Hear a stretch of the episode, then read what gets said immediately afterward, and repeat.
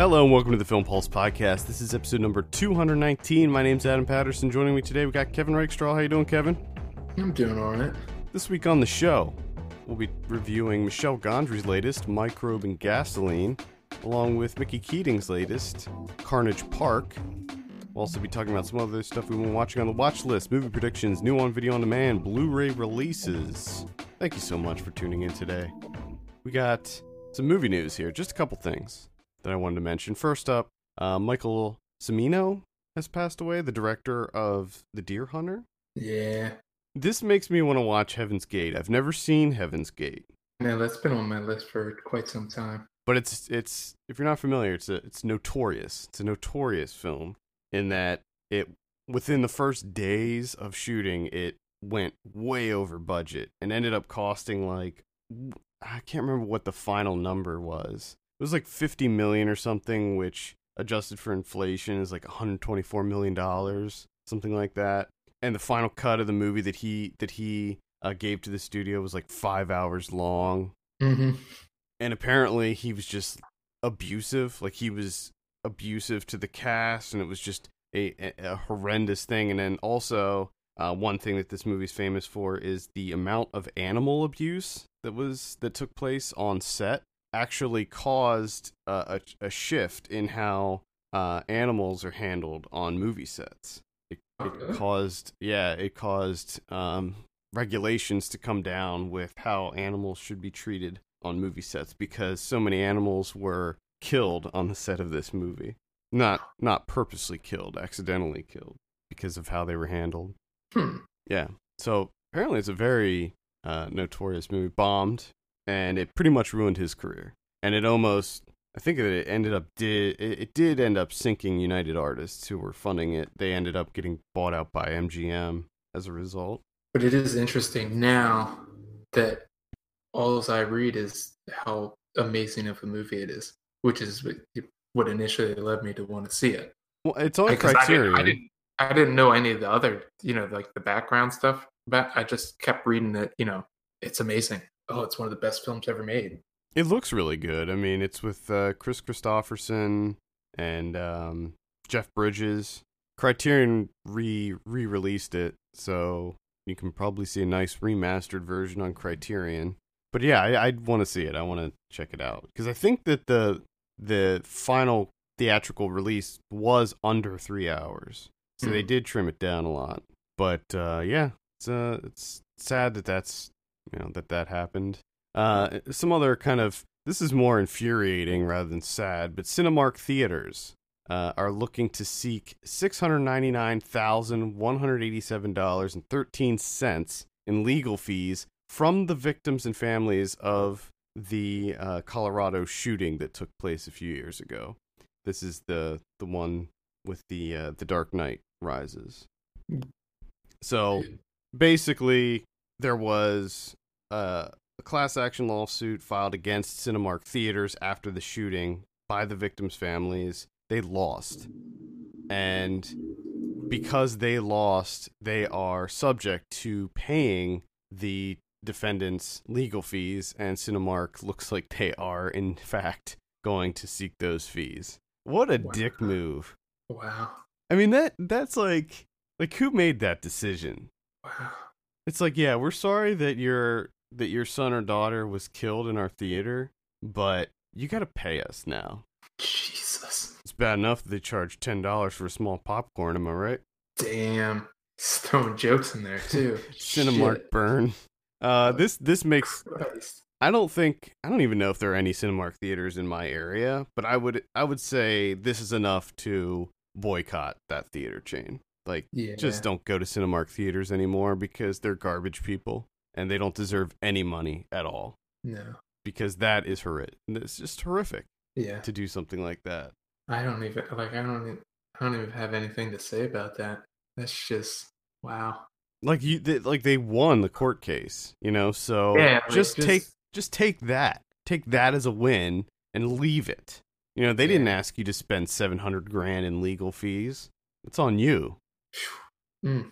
Yeah. So don't go to Cinemark theaters anymore because they're garbage people. Trailers this week. Got a couple interesting ones to note here. The Childhood of a Leader Have you seen this? I've not seen. Read that. about it? Know anything about it? Is this the Corbet one? Mm-hmm. Brady Corbet's directorial debut. I do want to see that. It looks really good. It's a period piece, but don't let that sway you because it, it looks like it's sort of um looks like kind of a psychological thriller. Uh, Robert Pattinson's in it, but uh, it looks it looks quite good. The trailer's excellent too. So I would I would definitely keep that on your radar. Joshy, new comedy. Uh, this one this one interests me as well, uh, because it has a lot of people that I like in it. So it's um basically about this guy uh, played by Thomas Middleti- Middleditch who is he was going to have a bachelor party but then his um engagement was called off and they already had like the deposit and everything so they decided to do the bachelor party anyway so it's just about him and his close friends having this sort of bachelor party but not really it turns into like kind of this just depressing uh, weekend of drinking and it's with adam pally alex ross perry nick kroll brett gelman jenny slate aubrey plaza joe swanberg kris swanberg alison brie Jesus. jake johnson yeah. Uh, I'm all about this cast. So the trailer's not great. It's not that funny, but um, I'm still I'm still into it. It's directed by the guy who did Life After Beth with Aubrey Pla- Plaza, the zombie one, which I wasn't a fan of, but I'm still into into this movie. Yeah, and he wrote I Heart Huckabees. Yes, he did. Yep. That sounds interesting. I never heard of that. Yeah, yeah. I I it uh, screened at Sundance this year, so keep an eye out for Joshy. Um, the the final one that I'll mention is Sully. This is the Oh. Sully Sullenberger oh, with Tom Hanks, uh, directed by Clint Eastwood. Man, why is this a movie, guys? Why does this exist? Come on, it looks so bad to me. I just I can't get on board with this. I like I like Tom Hanks. I'm I'm a big fan of Tom Hanks, and I've I've liked a number of Clint Eastwood's uh, directorial efforts, but this one is definitely not doing it for me. it looks- it looks- It looks almost, but not quite as sappy as that uh the oil one. what's the uh what's the oil spill one? Um with Mark Wahlberg. Oh, I Deep forget what Water. Deepwater Horizon. Something, something along those lines. I know what you're talking about.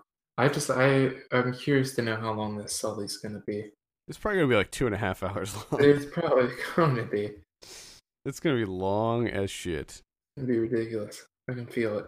But man, you know that that when he lands it on the water, you know it's gonna be epic. That scene's gonna be epic. They're gonna put all their money into that scene. with Well, yeah. with I mean, bird that's going into the engine and them like we're going down and people they're just gonna be like so scared and they're gonna be like texting their families and stuff and it's gonna- gonna like that's gonna be that's like the whole movie. No one's gonna care about anything leading up to that scene. Like people are only gonna go to see that scene.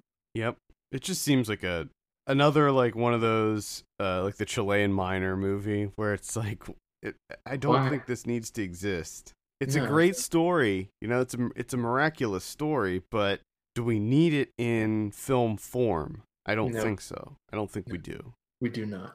Let's let's start off with microbe and gasoline. I don't know why. That's just what we're gonna start with because I mentioned it first, the top of the show. All right. This is written and directed by Michel Gondry. I feel like it's been a while since we've seen It- him. Yeah, it, it feels like it has been quite some time. Is that it? I think his last movie was the. I already forgot the name of it. The one about the kids on the bus. Oh, I forgot about that one. I was think I forgot that that existed in between. I was thinking Mood Indigo was the last one. Oh yeah, you know what? I think Mood Indigo did come out after. The We and the I is the name of that one, the bus one. But I'm pretty sure Mood Indigo did come out afterwards. Yeah, you're right. Uh, so anyway, this uh, I have a synopsis here. Two young friends embark on a road trip across France in a vehicle they built themselves. Uh, now, Kevin, you have a review for this up on the site, so I think I'll start it off. I liked Microbe and Gasoline just fine. It wasn't anything mind blowing. It had those Michel Gondry touches, but they were very slight in this one. It was sort of like the We and the I in that he was very restrained in this one, whereas Mood Yeah. Indigo he went all out. And in in this one, he was uh, really the only thing that had his kind of stamp on it. I feel was the was the the car, the car house itself. Yeah. And there were some other kind of little creative flourishes, like the kid's bike that had the uh, little microphone and the sound, the sound machines, and just there were a few kind of quirky, fun little scenes here and there, like them synchronizing their fake watches and stuff, which I appreciated. Um, but you know, the, there wasn't anything amazing about this movie, but it was just kind of a fun, lighthearted, uh, coming of age sort of road trip movie, and I found it quite entertaining. I agree 100% with you. And I think it does kind of depend on how how you where you stand with Gondry regarding those creative flourishes.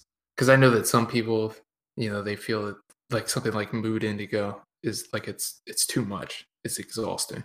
It's just you know way too much of that that whimsy that he has in there. But see me, I love that. I love when he just goes all out and it's just nonstop. I think for So- for me, it's when he's kind of in the middle. Like to me, Be Kind Rewind was the perfect blend of like down to earth realism and then also kind of uh, you know, dreamlike just pure creativity. Yeah. And I I have to say I was kind of number one I was surprised that there what there wasn't that much cuz like you say it really comes down to just the the gardening shed go-kart that they build and there's a little things here and there um but mostly it's just the gardening shed that they build and in all honesty it takes a while to get to that point Yeah, because like there's to. a lot of build Yeah, Yeah, because they have to build which it. I, yeah which i mean i did appreciate to a certain extent because they did you know he did develop these characters and their relationship and stuff and kind of built up to their to that moment where they kind of they go out on their own get their freedom and their independence. Mm-hmm, mm-hmm, but like you said i i do it is it's just a fun time. Yeah. you know it's a lighthearted movie. It's not it's not heavy. Um it's not you know just nonstop attempts at humor just over and over again you know just one joke after another. It's just more of just a like i would say charming Yeah. just had a smile on my face the whole time i don't know if it's a movie that's really going to stick with me right. you know down the road you know five years six years from now or so but while i'm watching it i enjoyed myself Yeah, same here, same here. Uh, I thought that the the two main characters uh, were they were likable, they were endearing. I did like going back to what you said that they he took the time to really develop these characters out, like their home life, their family life, their relationship with their parents, all of that stuff helped shape who they are, and that's very evident on the screen. Like you can you can really understand and get in these kids' head and understand where they're coming from and why they are the way they are and it, it all fits into place and I and I like that a lot. I think that the character development was really well done in this movie and you know the making showing showing their their home life and their family life and the the personality of their parents as well.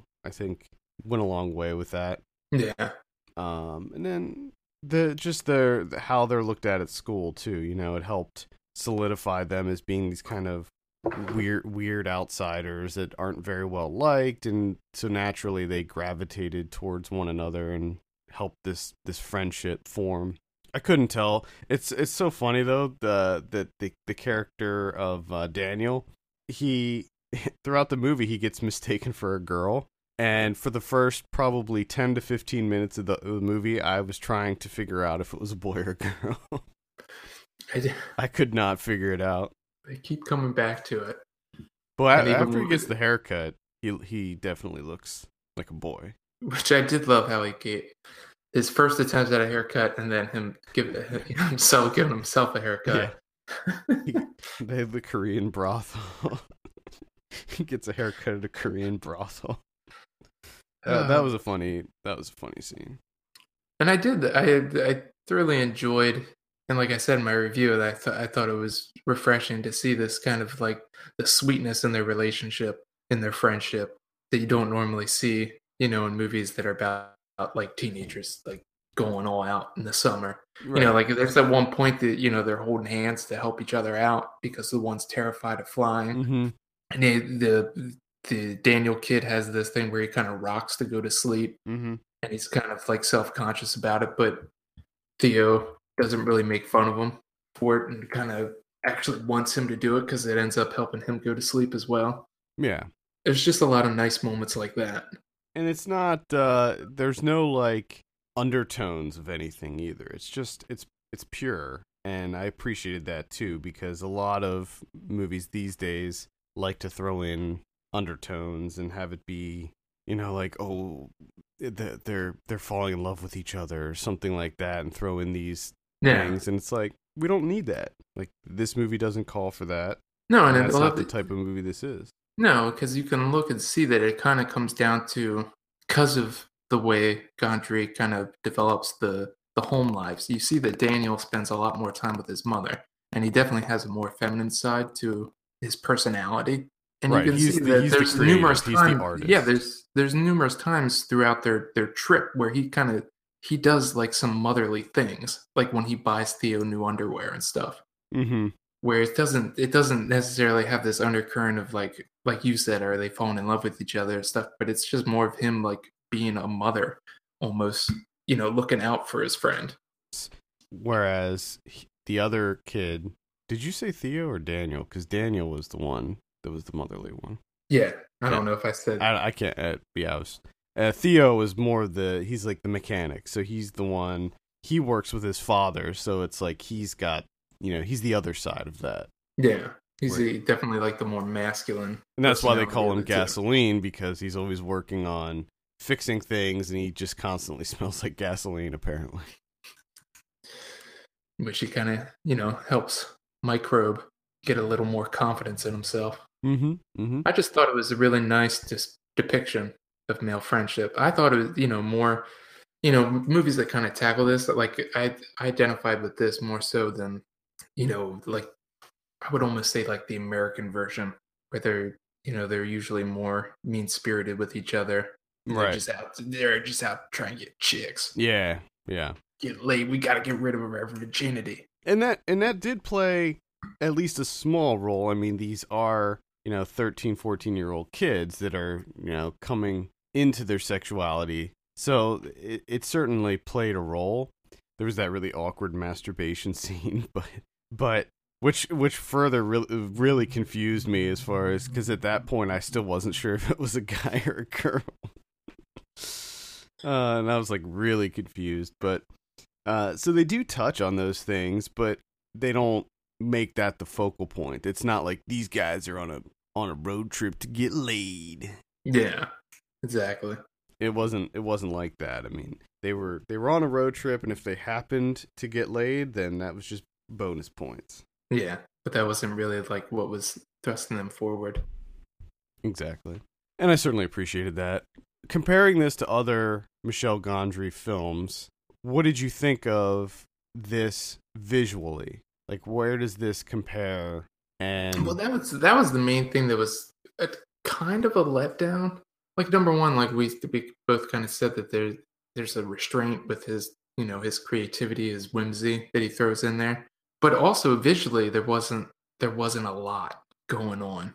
I mean, it was I thought it was well enough made, but there was nothing that really like you know stood out to me. right. I mean, he he dips into it here and there, like when when they're they take the plane ride back, and then how you know it's going backwards, and then Mhm. it's just That was you know he's like- he's dreaming, and then he Daniel's aware of the cuts in the film, Yeah. and he's trying to figure it out.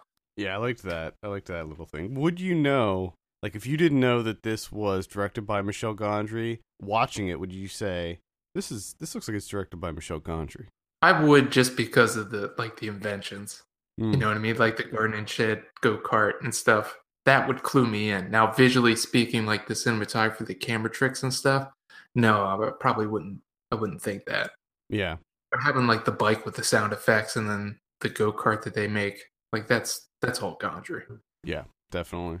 Yeah, I don't know. I don't know if I would instantly recognize his style because he he does have a very specific style, but you know because it's more muted and more more realistic and grounded than a lot of his other movies. I don't I don't know if I'd immediately pick up that this was one of his. And I gotta say, like the biggest thing for me, outside of the way he handles the the friendship, which again is you know the biggest highlight for me, but it- coupled with that is the performances from the two leads. There, I mean, they're first timers, but like their chemistry with each other, like really showed that you know they really yeah, they nailed it. Yeah, they they really sold the the idea of them being friends. And these are these are two people in the movie that are just becoming friends too. So they don't know each other. It's not like you know the movie starts with them already coming up through you know grade grade school together or whatever. Yeah, and they're still working out like what are the boundaries of their friendship. Yeah. You know, like what hurts whose feelings, like what areas can you go into, what other, you know, what areas you, you got to kind of stay away from. Because there are moments where they, you know, they piss each other off. Mm-hmm. Yeah, I just thought the way that all that was handled was I could definitely relate to. yeah, definitely. And it was funny too. Um, I, I don't want to undercut the fact that this is a comedy, and there were a number of really funny moments, but it wasn't. Uh, it wasn't like a a nonstop Laugh laugh riot. riot. Yeah. No, it's just one of those movies that just puts a smile on your face. Yep. All right, microbe and gasoline. I think you gave this a seven, right? Yeah. I'm also gonna give this one a seven. It was just I like coming of age stories. This was this was a solid one. Wasn't anything amazing. I'll probably forget most of the plot of this by the end of the year, but I I found myself enthralled while it was on. I liked, Yeah, I I, liked the scene with the when they stole the football too. That was great. Yes. I also forgot this the little thing of when when Daniel comes back and his mother's like, "Oh, you you really grew." The way that they, you know, the way that he shot that that they're the, the same height now. Mm. Oh yeah, It's just a, a, a Little subtle touches. little thing. little yeah. touches. Uh, so that's Microbe and Gasoline that is playing in limited release right now. Let's talk about our next movie, Carnage Park. This is pretty much the polar opposite of Microbe and Gasoline.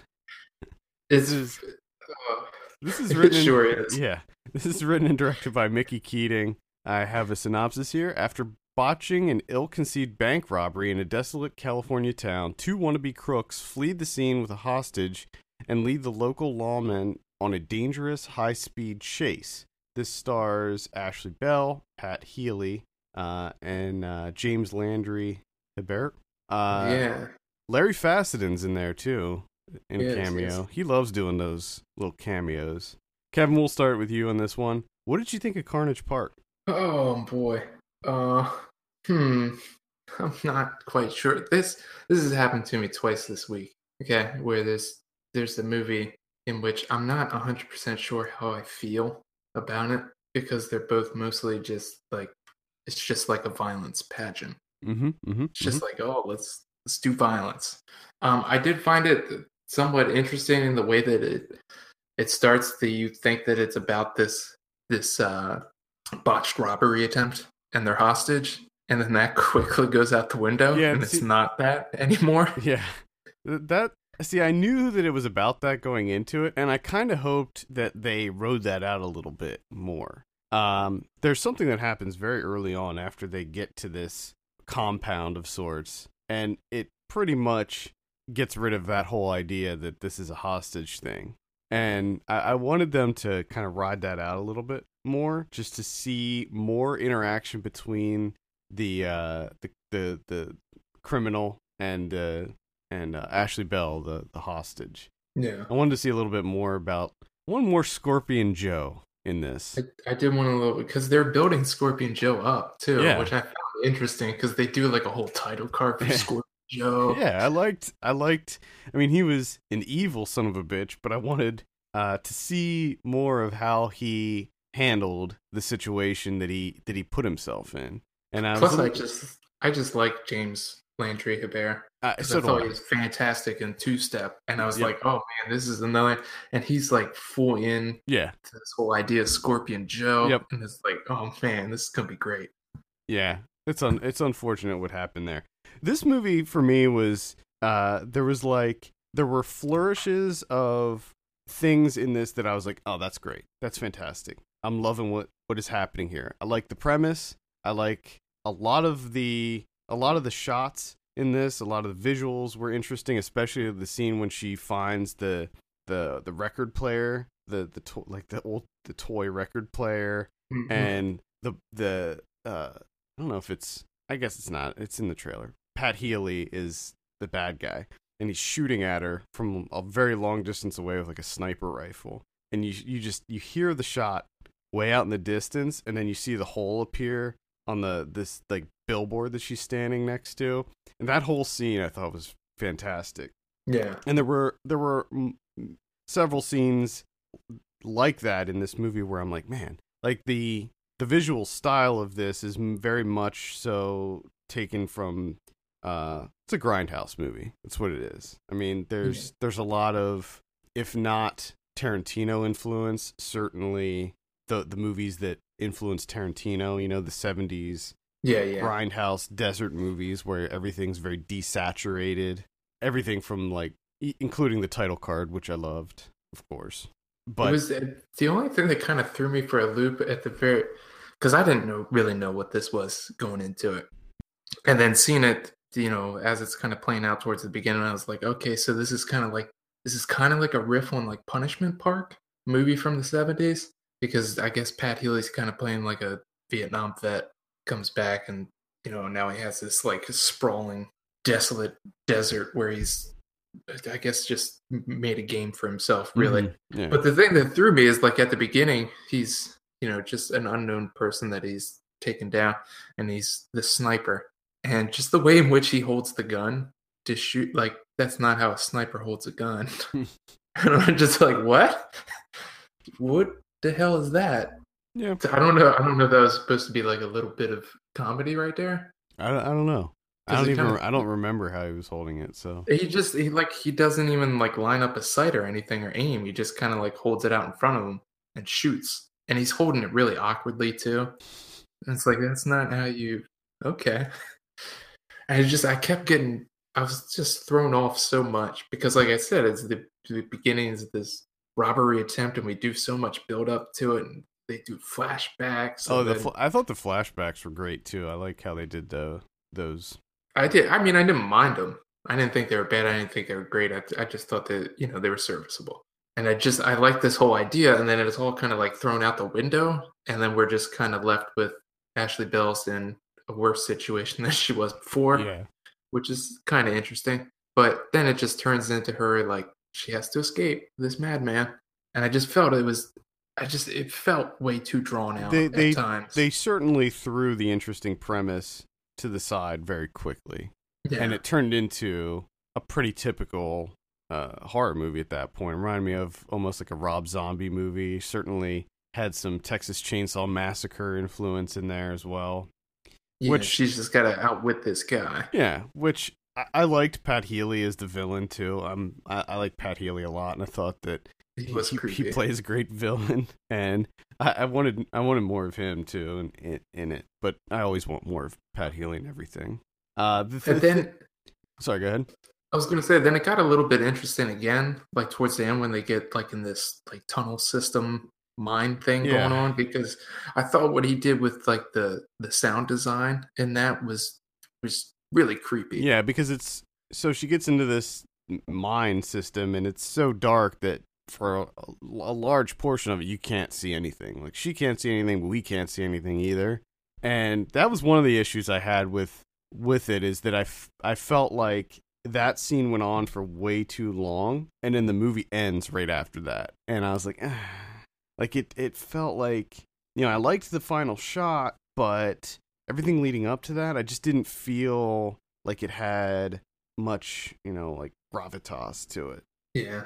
It started to lose its because I guess it, you know it's still kind of like trying to build this tension or whatever, but it just it kind of fell flat for me. Yeah. Especially considering, like you say, you you can't really see anything.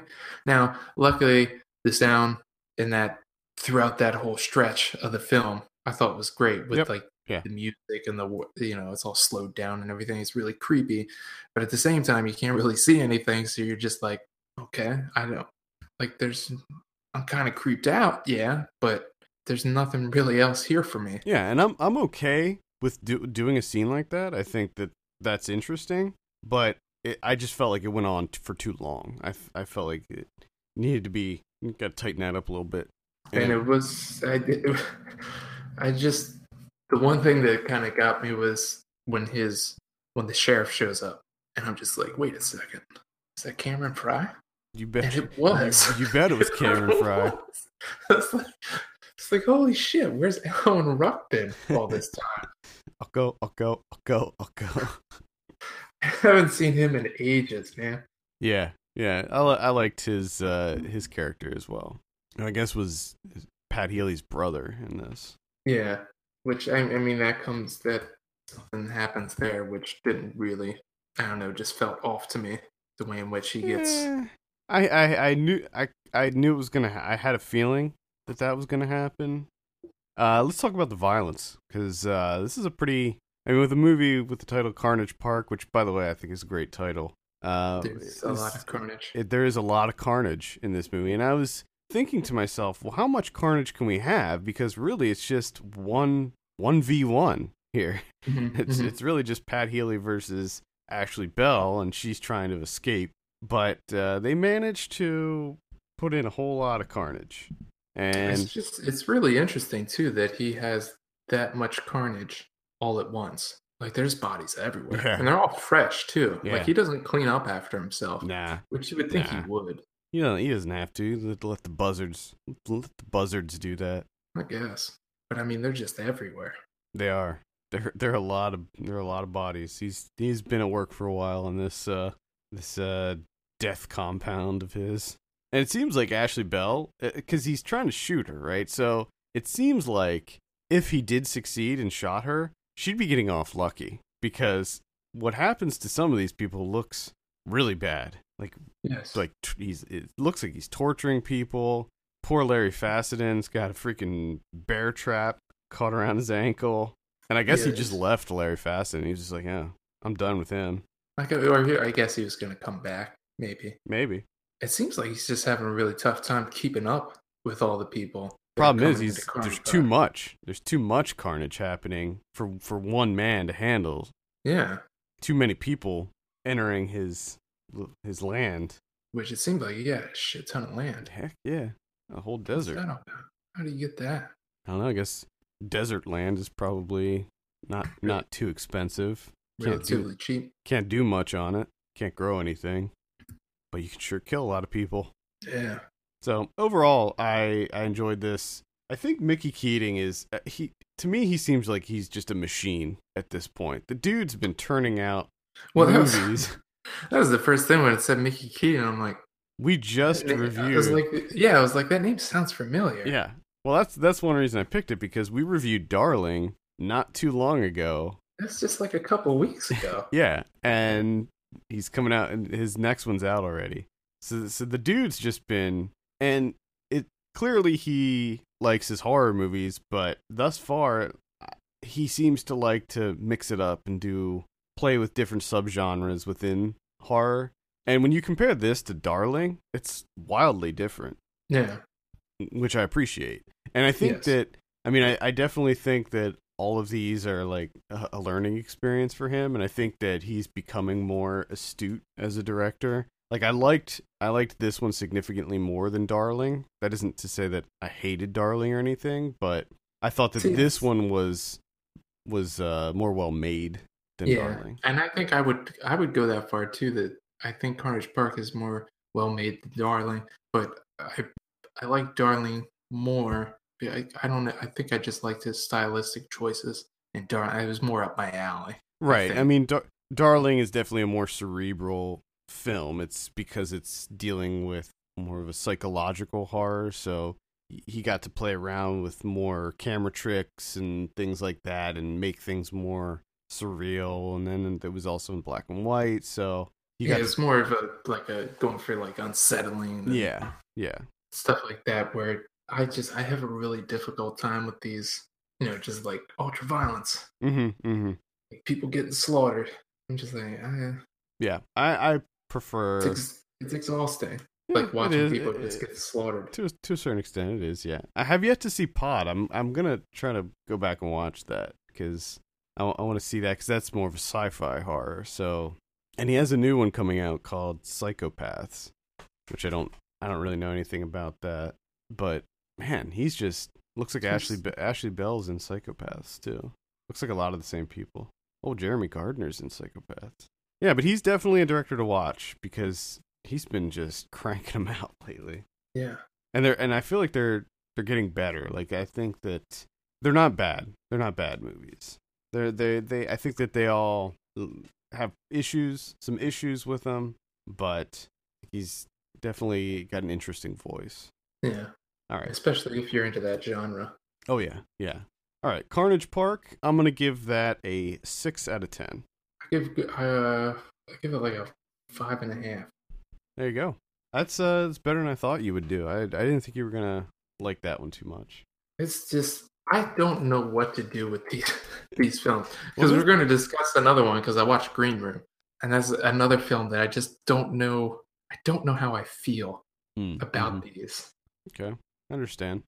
Um, Carnage Park is, I believe, that is available on VOD right now. So that's on VOD and playing in select cities. So you can check it out. And I would say, you know, if you're into into violent horror movies, it's it's worth a look. It's definitely got that kind of throwback '70s feel to it. Um, yeah. It almost feels like a movie that Rob Zombie would make if Rob Zombie could make good movies.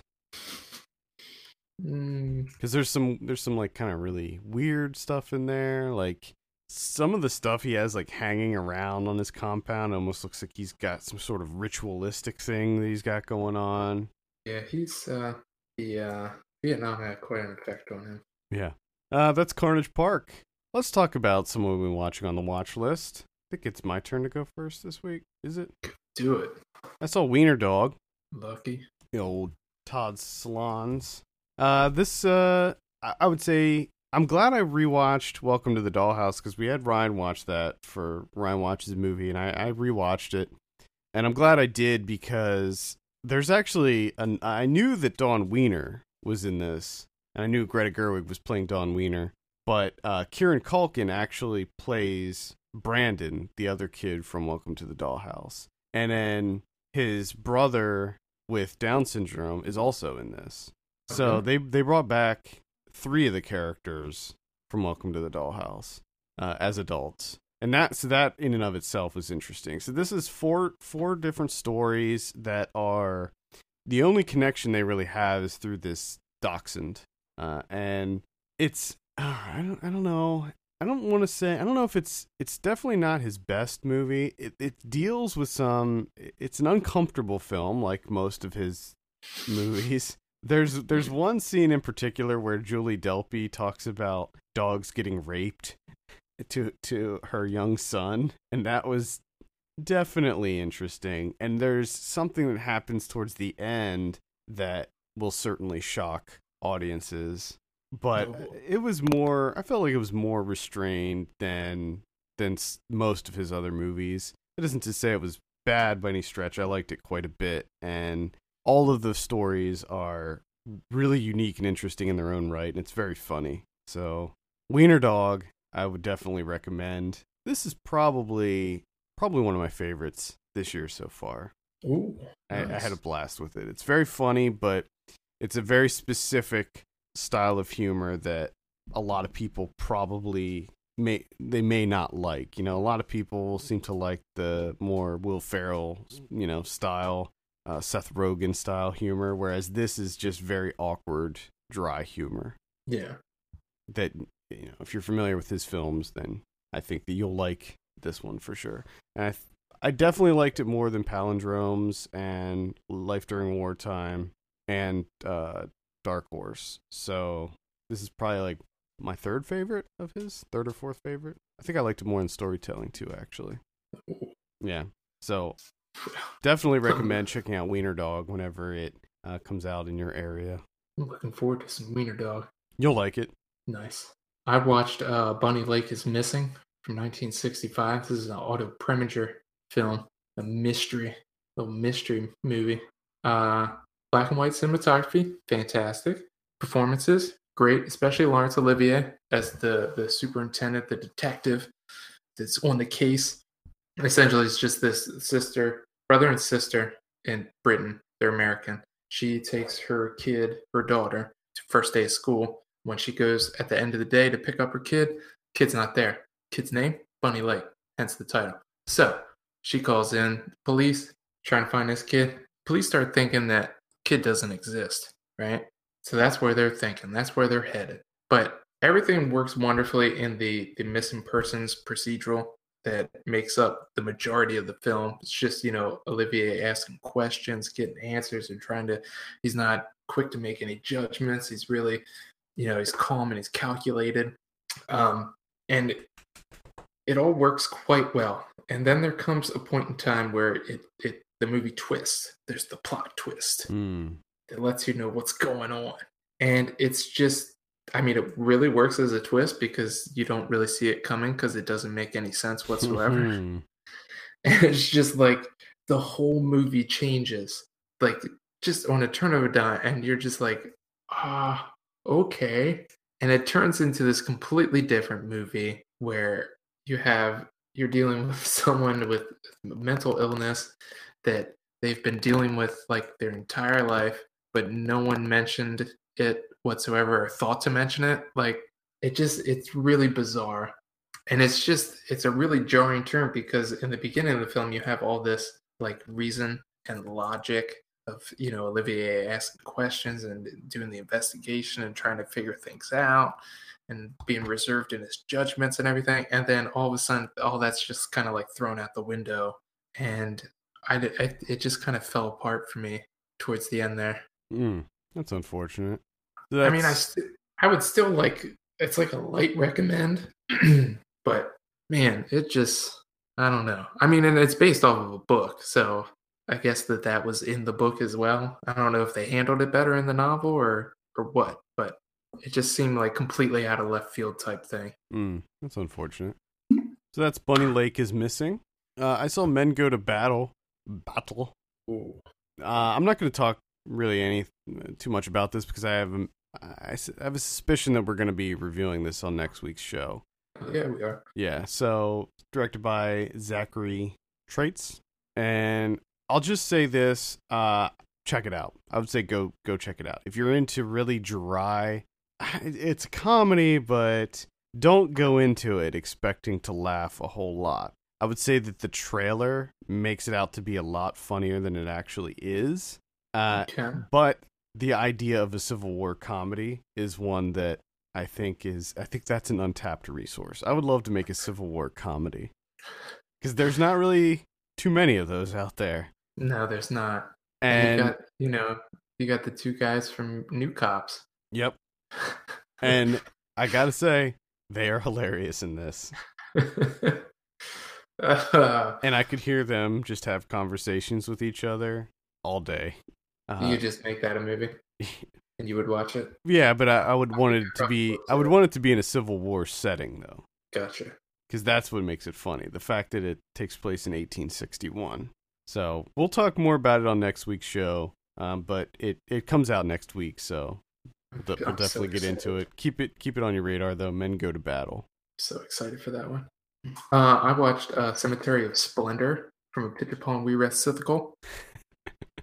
this real quick. This popped up on Netflix Instant, right? Nowhere on my Netflix did it tell me that this popped up on Netflix Instant. I found out it, that of course. I, I found out about this because of Twitter. Someone was like, Cemetery Splendor is on Netflix right now. And I was like, no, it's not. I don't see it anywhere. Then I type in Cemetery Splendor. Boom, there it is. Why you hide your shit, Netflix? Like, put, I mean, like, it's a 2016 movie. Put that on the front page. Especially if you got those algorithms for me, like, hey, I think you would like this. I've watched all of his movies. Don't you think that should be on the front page for me? Fucking Netflix, man. no, they put like season four of the Trailer Park Boys on there instead. they put all the Trailer Park Boys on there, and it's like I've never watched Trailer Park Boys, and I'm never going to stop putting it on the front page. So, anyways, Cemetery Splendor. Uh, I if if you're a fan of his movies, definitely check it out. Um, it's it's utterly transfixing.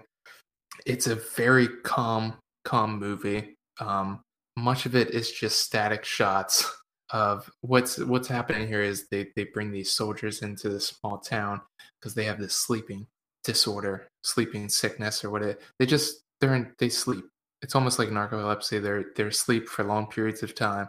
They wake up for a little bit, and that they think everything's fine, and then all of a sudden they just fall back asleep, and then they have to put them back in the beds, and they get these sleep apnea machines and stuff, and they have these tubes like next to the bed that go through different colors. So it'll be like green, and then it'll kind of flush to red, and then it'll flush to like the blue. So they have it, and it's just long static shots of like people sleeping with these lights going, and for some reason it just works. And then you have like the whole, essentially like the soundtrack is just like the breeze blowing through the windows and like insects chirping and that type of thing. It almost just it's it's almost like it's trying to lull you to sleep. But it's really interesting in the sense that they have and I'm kind of ignorant. Well, not kind of. I'm full on ignorant of what's happening in his homeland, you know, politically speaking. But I know that he's trying to touch on some of that. So I'm just kind of grasping at straws and just trying to figure things out.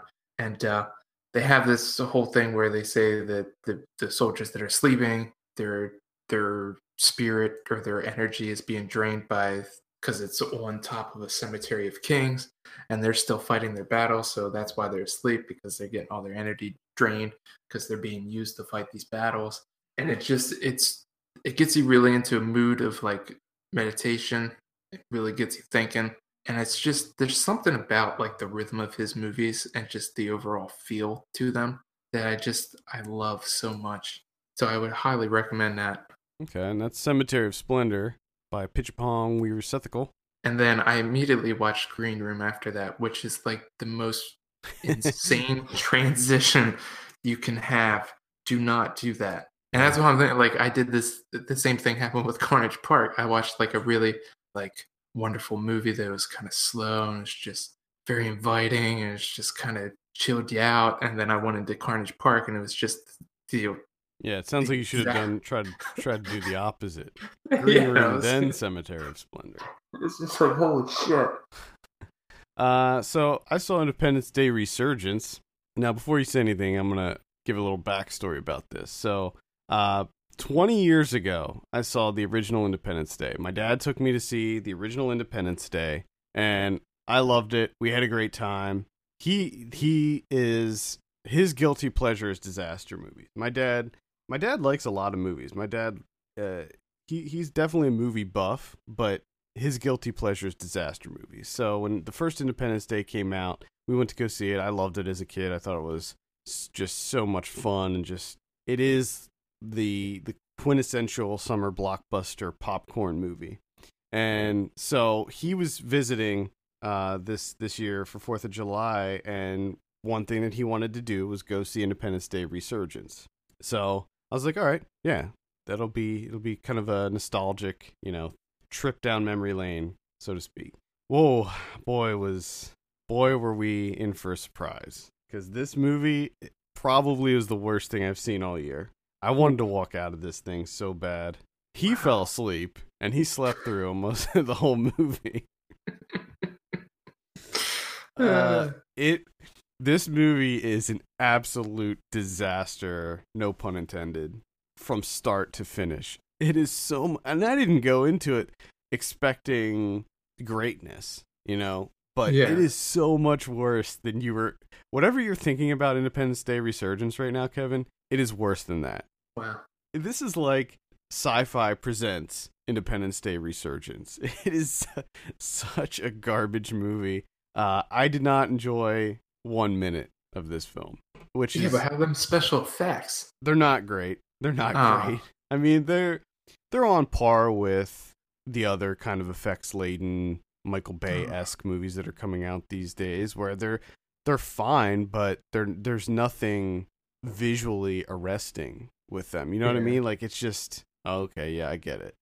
Oh, cities cities are being destroyed, and that's the thing about this movie is like they take the, they take the events of the first one and crank it up to eleven, and I'm telling you, half the world gets destroyed in this movie. I mean, and they don't even like they don't even really explore that or kind of discuss the fact that the the alien ship is I think they said it's 3000 miles long and it just destroys so much of the world and they're just like they just kind of skate over that. They show it happen, but you don't really see the effects of that and like what what kind of what that does to the world.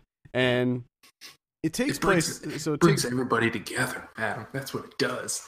It takes place 20 years after the events of the first film and in that time we the earth used the alien technology to like develop all of these new weapons and new new lines of defense if they come back.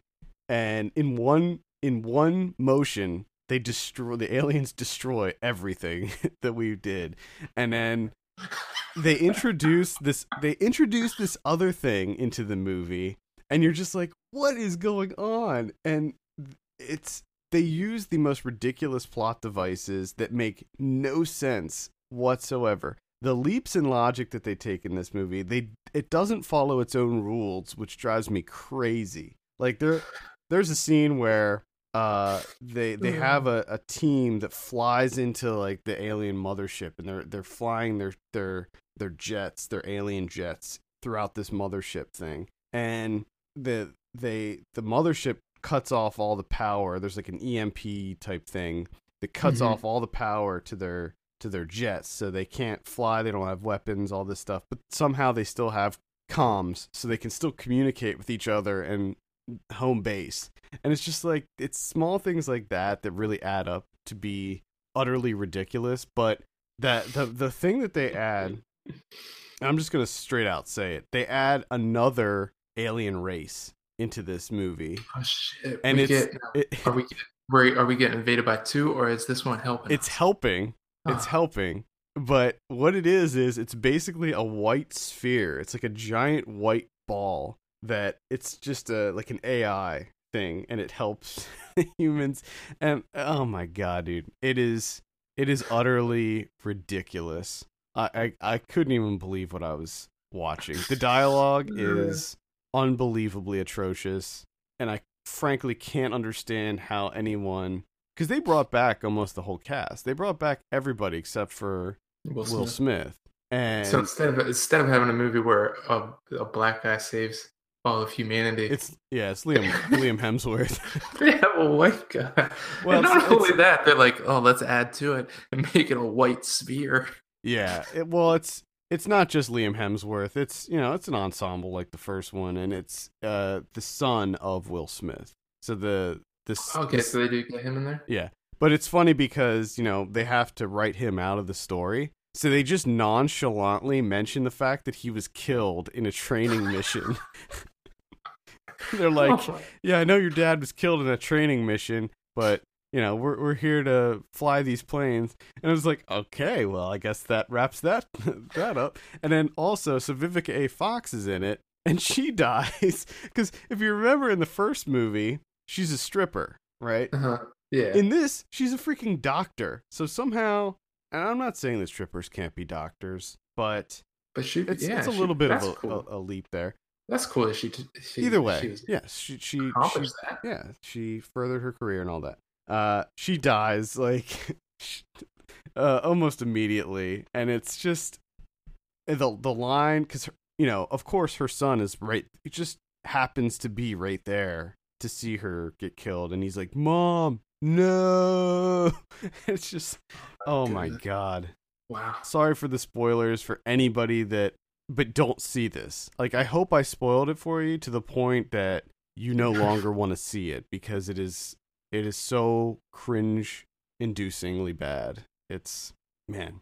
Uh good I mean there's good people in this. Charlotte Gainsbourg's in it. Uh the girl from I think what's her name? McKenna Grace? Is that who I'm thinking of? The girl from uh, It Follows and no, that's not who I'm thinking of. What? Uh, What is her name? Monroe. Maika Monroe, that's it, yeah. Yeah. The girl from It Follows and um the guest. She plays Bill Pullman's daughter. I don't know why they didn't get the actress that played his daughter in the original one because she's still acting, but whatever. She's she's pretty good in it. It's just that the dialogue they were working with was so terrible. Like it wasn't funny. Like it just didn't have that that charm that the original feel. one did. Yeah. Hmm. But yeah, Independence Day Resurgence is a complete pile of shit, and it should be avoided. Uh, okay, so I mentioned it. I saw Green Room right after watching Cemetery of Splendor, which I, you know, again, I don't know if that's one of those things where because of watching Cemetery of Splendor beforehand, if that's kind of informing how I felt about Green Room, because you know, Cemetery of Splendor kind of lulled me into this very relaxed state of you know like meditation and being thoughtful and stuff like that and then you go into green room where it's just like nonstop brutal violence because the violence in this movie is fucking brutal yeah. Yeah, it is. i mean holy shit that i just i couldn't do it i mean i made it to the end but i just i was not interested in this at all i mean and it's it's tough to try and to you know detach the personal from because it's a well-made film. Don't get me wrong; the performances are good. It's wonderfully shot. Um, the of Poots and Macon Blair, which I was really happy to see Macon Blair in there. And he was great in it too. And yeah, those those two are just they're fantastic, and everyone else to a certain extent too is is great as well. I thought that those two were the best. Um, and the cinematography is great, and you know I thought everything about it execution wise is it's good. It's a good movie. Um, I just I have no interest in in seeing this or experiencing this. You know what I mean? Like maybe at a different time. You know, maybe if I didn't watch Cemetery Splendor before beforehand. Let's say I watched Carnage Park and then I watched Green Room. Maybe I would be more I don't know attuned to it or something. I, you know what I mean? It's just I couldn't take like the box cutter. I couldn't take the dogs. I could, you know, it's tough to see someone's throat ripped out and just have, you know, like close up of throat being Yeah. ripped out and, you know, someone's arm being hacked up. And it's just like, oh my God. The yeah, you probably you probably should have worked your way down. So you you should have started with Green Room, then did Carnage Park, then Microbe, then Cemetery. Yeah. So start up it, and work down. it would have worked out so much. I would have felt so much better. Yeah, I would say uh, Green Room is still probably my number one movie of the year. It's up there. I loved But it, it, but and it's I weird I totally agree with you that the level of violence, and it's not just like gory horror violence. It's grisly, It's- real violence. like yeah, it looks it's- real. it's on, it's almost too real. I think is the problem. And it's just so blunt and brutal. Yeah. You know, like this person walks into this pit. Oh, Jesus. Yep.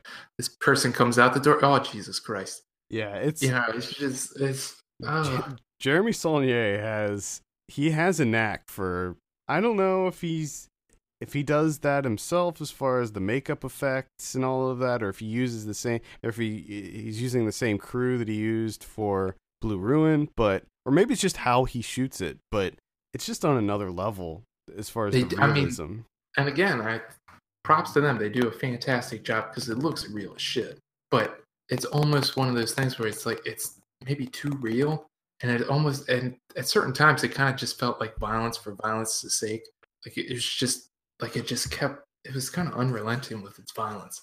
It's Oh, yeah. just and it's you know Blue Ruin kind of had some of the same things going on, but you had Macon Blair at the center and his character that kind of softened up the movie a little bit. Where here you kind of have that with Anton Yelchin and even Macon Blair again to a, to some extent, but I it needed to be softened up a little bit more for me. Yeah, a lot more actually. It's just I couldn't handle it. I just be honest, I couldn't handle it. It's not for me.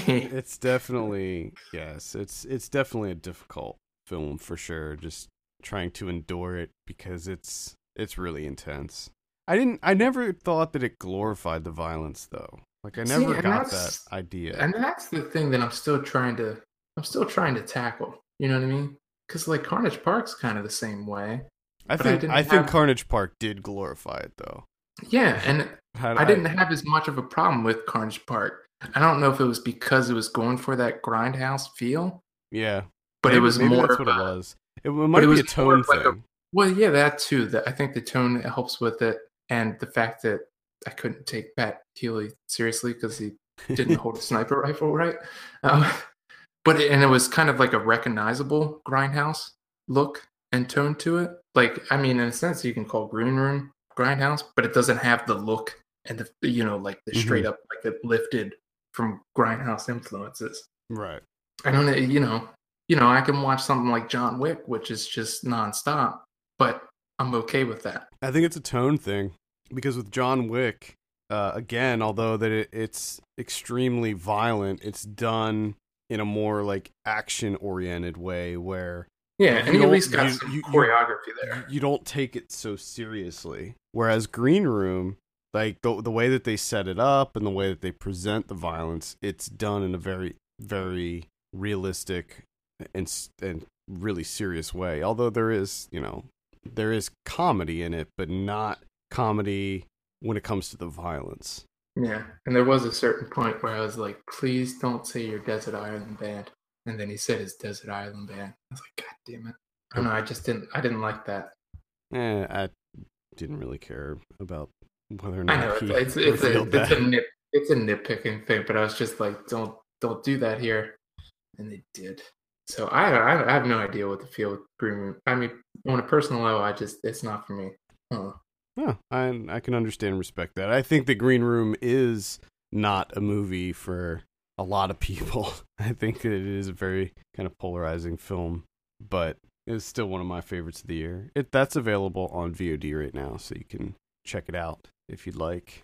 Don't I, I can't stress this enough. Don't watch Cemetery Splendor then Green Room. Don't do that. You can watch both of them, but not never in that order. Don't ever do that. Not sure there'd be too many people in that situation. Probably not. I don't know why I did that. Uh, so that's Green Room. Uh, the last one I saw, keeping with the colors theme, was Red Road, Oh, is this the the uh the uh, Andrea Arnold one. yeah, yeah, yeah. Yeah, you saw this a while a while back, a couple months ago. Correct.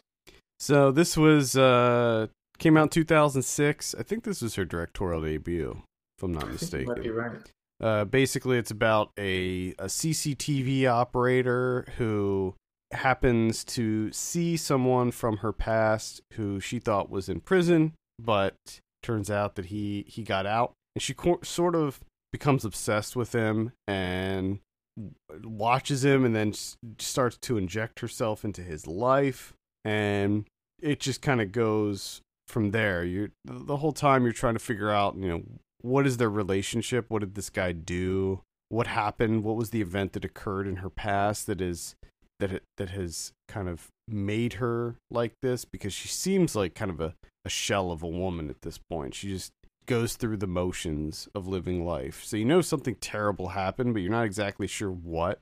And as the f- film progresses they they do reveal what that was.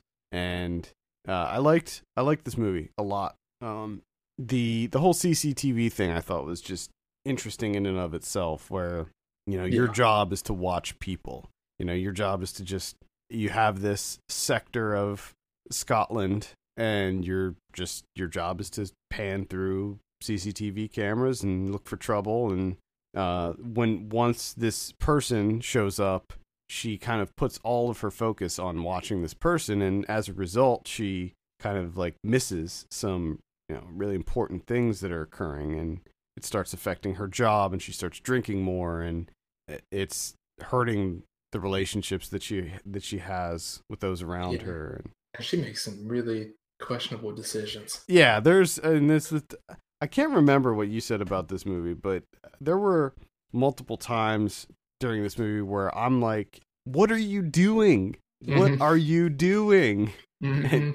And it's just like it, it's a frustrating movie because you you just want her to stop and leave it, but she just can't, and she just makes some just really really bad decisions. Uh, although I thought that it I thought that it end, ended in a really interesting way because it you don't know what's going on, and then it, the movie kind of turns into this revenge film sort of, and then it backs down from that, and I appreciated that, and I I liked how they ended it. I agree with you. But I was already excited for American Honey, and now I'm now I'm really excited to see Yeah. to see that her her next mo- movie, the one with She Shia is LaBeouf. she is quite good. yeah yeah. So that's Red Road. I would uh, definitely recommend seeking that one out. I got one more for you. That's Back to the Future 2, 1989. Continuing your Back to the Future going. Uh, I want back For to the future. Uh, this one is this is a weird ass movie. I th- I had so many feelings throughout this movie. Uh, the first of which were like the first part where he goes like to the future. I thought it was really interesting to see all the futuristic stuff. No denying that. That stuff was really that was great. Just seeing all the different shit. It was fantastic. Um, I don't know why they have everyone doing weird ass voices. Like everyone has different voices, and they're all why Michael J. Fox is playing his future kids, both the the daughter and the son. That was just really bizarre, yeah. especially the way he plays the daughter. It's just really freaky. Freaked me out. It's just like, and because of that, because of all the, because he plays his son too, but the way in which he differentiates himself from him and his son is he plays the son with this really annoying voice, and then of course he plays the future him, and that all these people have different voices, and it's just it's irritating as shit because they're all just really irritating voices. They're really grating. And it was just really pissing me off. And I just also the main thing that I've come to find with this is I just hate the McFly family. Like I just I don't. Why is there? Why are they at the center of this? They're just, they're just a bunch of fucking losers. I I hate their family. They're just awful. I don't know what it is about them. I just don't like them. so you're on Biff's side. I hate Biff too. I just hate both of these people in this town. They're like the two worst. Like there has to be more interesting people in this town, and it just it irritated the shit out of me. And also, I was just really confused by the whole Elizabeth Shue thing. How they just like zap her out and then just throw her in trash, and they're just like, "Well, just leave her." like Jesus Christ! Like you guys are really like you're really self-centered. Like this is kind of ridiculous you're just leaving her in trash, man.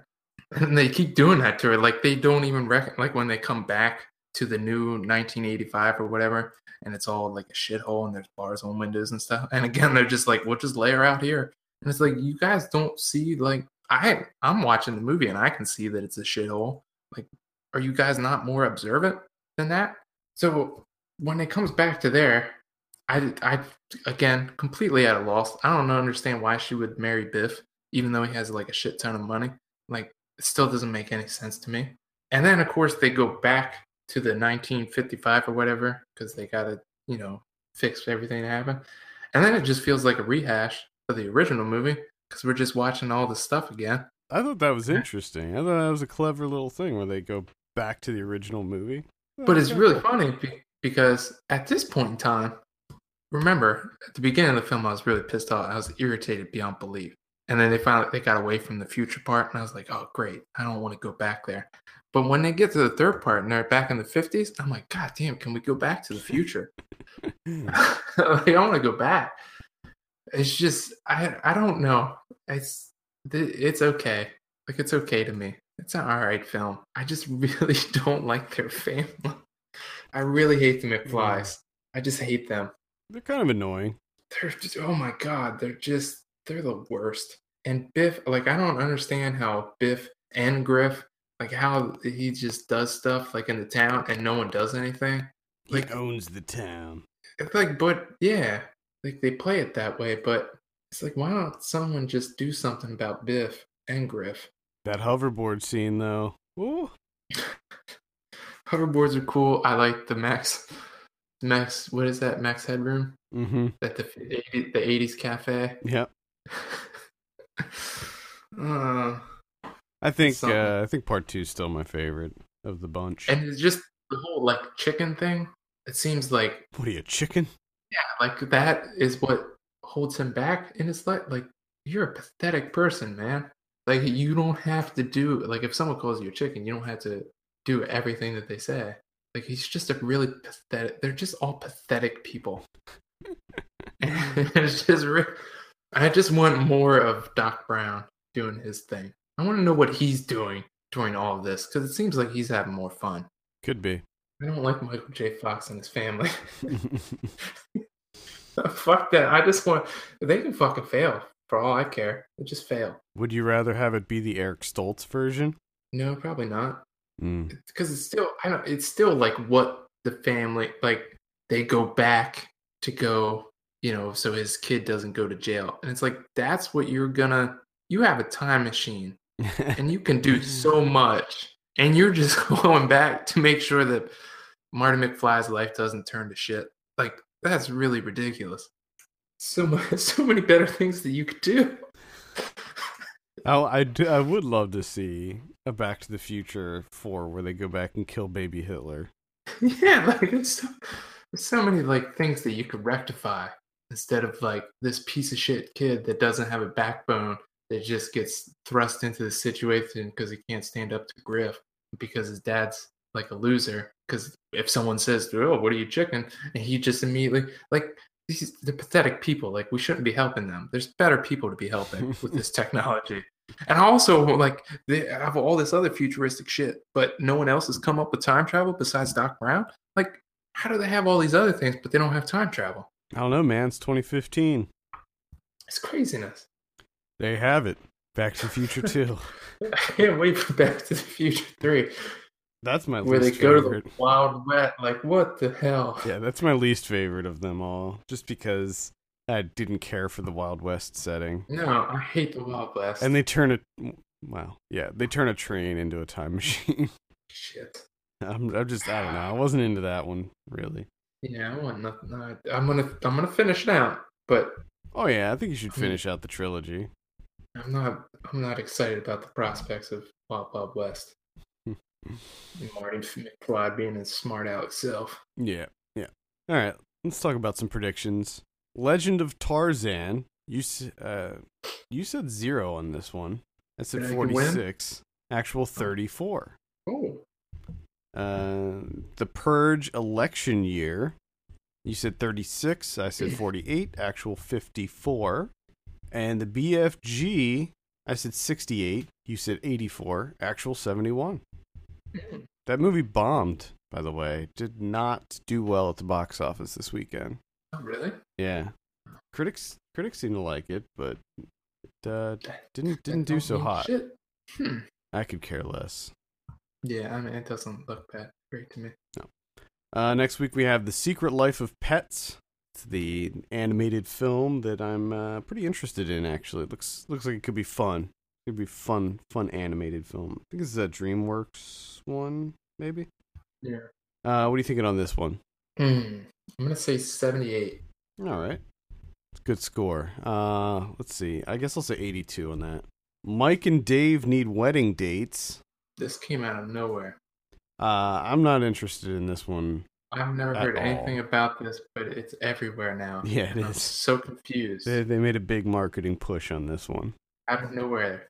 Just holy shit. Anna Kendrick, Aubrey Plaza, uh, what's his name, Adam DeVine, and uh, Zac Efron.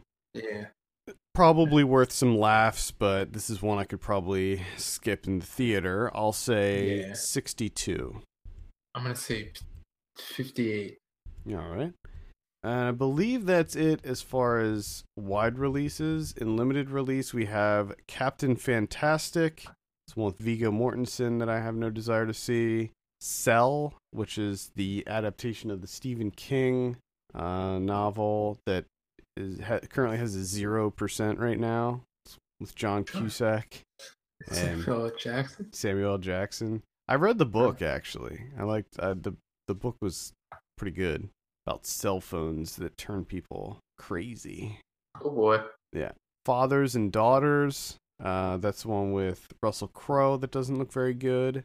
Men go to battle, which I already mentioned Yes. previously. You should check that one out. Uh, Zero Days, which is the new Alex Gibney documentary about uh, cyber warfare. I'm interested in that. Uh, that's pretty much it.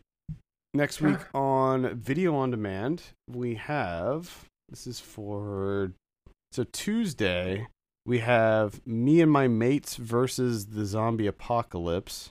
Oh damn, that's a novel idea. Yeah, uh, probably won't be checking that one out. Uh, and that's all I have for next week on VOD. There's probably some more in there, but that's all I have on the calendar. Blu-ray next week. This is for Tuesday, July 5th. We have Search Party. That's that hangover esque one with uh, Thomas Middleditch and T.J. Miller. Supposedly pretty horrible. The Adderall Diaries. That's one with James Franco. I was actually kind of interested in that one, but I didn't really hear too much about it. Mm. By the Sea, that's the Angelina Jolie and Brad Pitt one that I heard Yeah. isn't very good. I've heard differing things on that.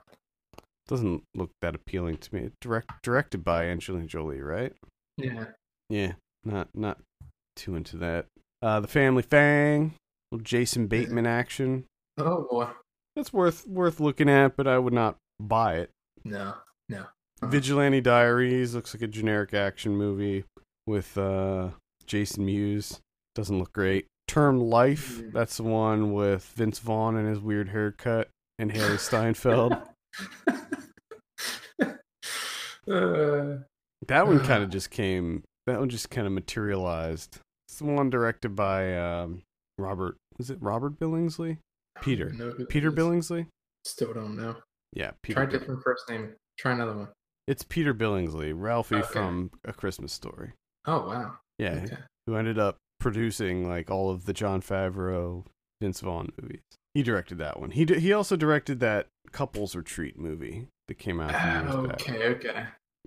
Uh, Boy and the World. Uh, I'd recommend that one. That was a good one. Animated animated flick. Uh, nominated for an Oscar. Uh, let's see what else do we got here. The Cabin Fever remake, hmm which I have not seen, but I it just does not look very good. Uh, Arrow is releasing Blood and Black Lace. Definitely recommend that one. Little Oh. Mario Bava action. Hit it? Yeah, uh, that's pretty much it. What do we have on the old Criterion front next week? We have one criterion. That's from 1979. Arthur Hiller's The In-Laws, starring Peter Falk and Alan Arkin. I've never heard of this movie, right? Never heard of it. When this was announced, you know, back when they did all their titles or whatever, this movie sounds amazing. Comedy with Peter Falk and Alan Arkin. Yeah, I just, I can't wait to see this. well, we we got it in, so I'll be, Oh, shit. I'll be sending it to you Dope. because of the mail. It uh, I wasn't able to send it to you. Uh, Awesome. because we got it we got it in Saturday, so I had no mail went yes yesterday or today, so I have to send it out to Oh, you tomorrow. it comes out tomorrow. Yeah. Oh, I gotta cram it.